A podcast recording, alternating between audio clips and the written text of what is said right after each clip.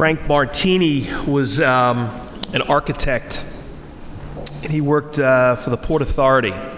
He actually was the, uh, he worked at the World Trade Center. He was the construction manager for the World Trade Center. His office was on the 86th floor of the North Tower, which was the first one to be hit. He was uh, having coffee with uh, a couple of his coworkers and his wife. She actually also worked in the building.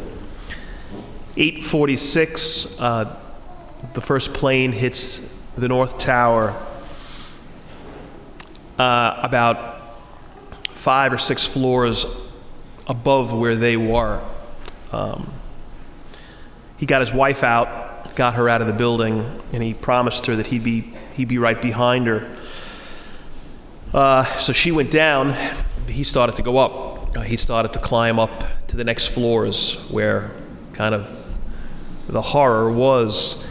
Um, and I guess uh, elevators were totally frozen. They were just stopped. There was no, no way. People were trapped in them all over the building. Um, so he started prying open doors, elevated doors, where these people were.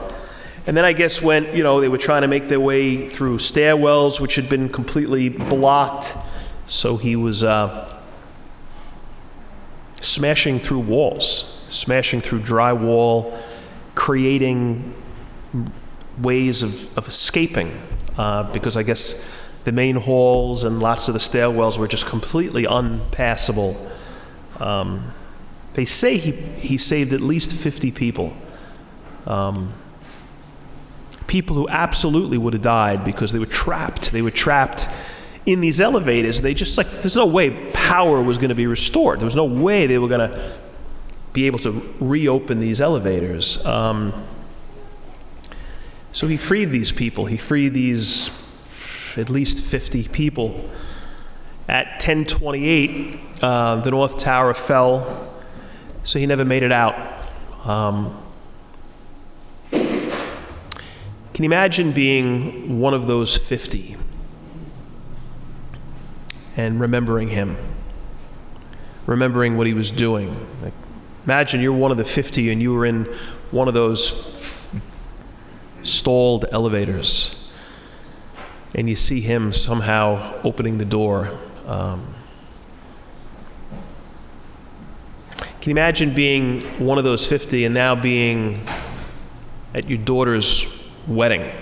Like you're in the lobby of the church ready to walk her down the aisle. Or maybe it's uh, two years later and you're at your grandson's christening. And you absolutely know, like without question, had it not been for this architect, you wouldn't be walking her down the aisle and you wouldn't be holding your grandson. You'd be dead, just without question. Like he traded his life, sacrificed his for those 50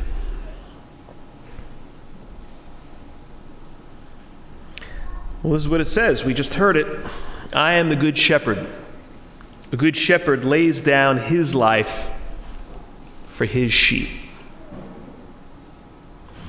This guy, John Perry, was a uh, police officer.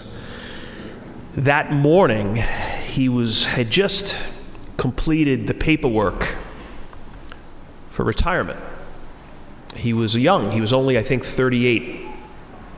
He was at police headquarters. He had gotten his, uh, gone to law school, just passed the bar, and he had a job waiting for him for a Manhattan law firm. So he's retiring. He's at police headquarters, and uh, I guess a call came in. I guess I think it was the second call. Like the first call was troublesome enough. A plane had crashed into the towers, but at that point we Like, could that, pot, could that have been a mistake? Maybe, but we weren't sure. Well, I mean, obviously, as soon as the second one happened, there was no longer a question. So when the call came in while he was still at police headquarters about the second one, they say he, um, like literally, reached over the counter to where the clerk was and he took back his badge. He had handed in his badge. And he took it back, and uh, you know, he wasn't in uniform, he was retired. So he went out, went out onto the street to a, uh, like one of those tourist t-shirt kind of sh- stores in the city, and he bought a golf shirt that said NYPD on it, and he put that on, uh, trying to look at least somewhat official, and he raced down to um, the lobby of the North Tower, and the last, the last people, the last they saw of him. Uh, I guess it was in the lobby, and he was carrying a woman out who was uh, desperate. You know, she was complaining of chest pains and she, she, couldn't, she couldn't walk anymore. So he carried her, or started to carry her, and then uh, that was it. The tower collapsed. And he never made it out. And he was retired. He, he was retired at that point. And he kind of unretired to go rescue people. It's the gospel. I am the good shepherd, a hired man who is not a shepherd and whose sheep aren't his own. He sees a wolf coming and he leaves the sheep and he runs away. The good shepherd doesn't run, or at least he doesn't run away, he runs to. The way that cop did you know, those stories, I remember reading about those two stories from this uh, book that I have. It's a great book. It's called uh, 102 Minutes The Untold Story of the Fight to Survive Inside the Twin Towers. And it's uh, written by these two New York Times reporters. And it's interesting. It's, uh, it's just eyewitness accounts. There's no, it's not like a, you know, some academic who did a, a, historical study of the day. It was all documentation from people who were there. Um, so lots of interviews, but also uh, phone messages and emails that were sent from people in the towers who, who died that day. So in a, in a like a heartbreaking way, like we hear from them in this book as well. And it's just these series of stories of just the theme of the book seems to be like it's like ordinary people who just took extraordinary steps to save the lives of other people. This was a, uh, one of the reviews for that book. Woven throughout the book are stories of grace from the thousands of hours of interviews that these authors conducted with survivors the authors pieced together the stories of ordinary men and women who found extraordinary courage and generosity in the midst of horror. Stories of grace. I love that. Stories of grace. Ordinary people who, in a moment,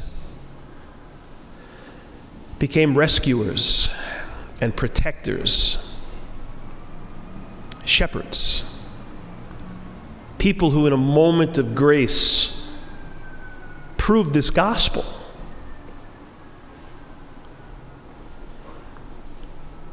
How did, how did people do that? Like, we, we read these stories, you hear these stories, and we're, we're blown away by them, and we're clearly inspired by them. And, but I think we also wonder, like, what would lead someone to, to be so wildly selfless um, Frank Martini and John Perry. Like, how did they do that? Where did this, I don't even know you, but I will rescue you?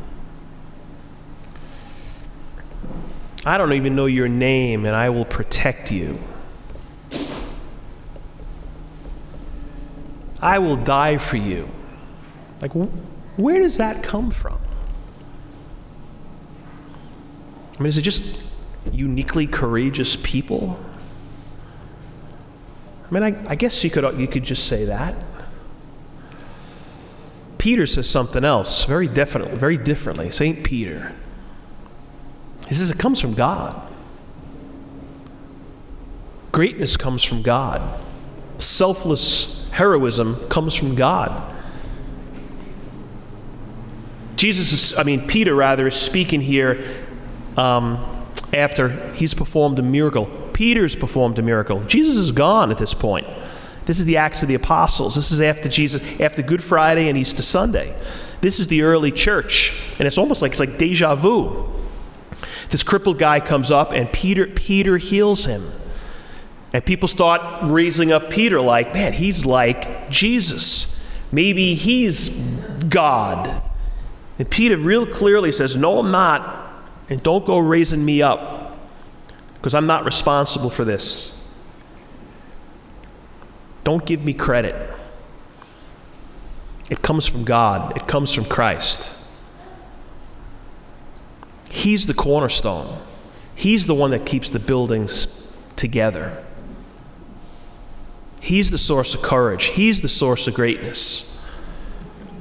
And by the way, he says there's, don't, there's no salvation through anybody else. Don't go raising up anybody else and make them more than they are, because they're not. It's only God, it's only Jesus. You know, on a very practical level, I think like these days, when we see people or we, we don't see people in church the way we used to, people who are just, you know, I don't know, people who are kind of everywhere except here. Maybe, I don't know if they just kind of got into a, like a funk, kind of just a, a lazy spell. Because they're not laying low anywhere else, but they are from here. But you know what? It, it precedes last March.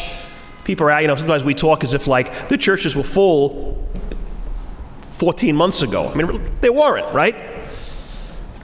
I'm just thinking of the people, whether it's COVID connected or not, like people who have just, for whatever the reasons, have become far from here distant from faith, removed from Christ. Like, that's a dangerous thing. On a very practical level, for this reason greatness comes from God. Heroism, selfless courage comes from God. So, if we're not close to God, it's not going to rub off. We're not going to be inspired nearly to the degree. But when we're here, we are. We literally receive him in the sacrament. We hear, his, we hear from him in Scripture. We're built up by each other. So the need for being here is like, we can't speak enough of it. So those that we care about and those that we love who just have checked out, you need to be shepherds and try and check them back in. Because if the churches remain empty, I think we have less Frank Martinis and John Perrys.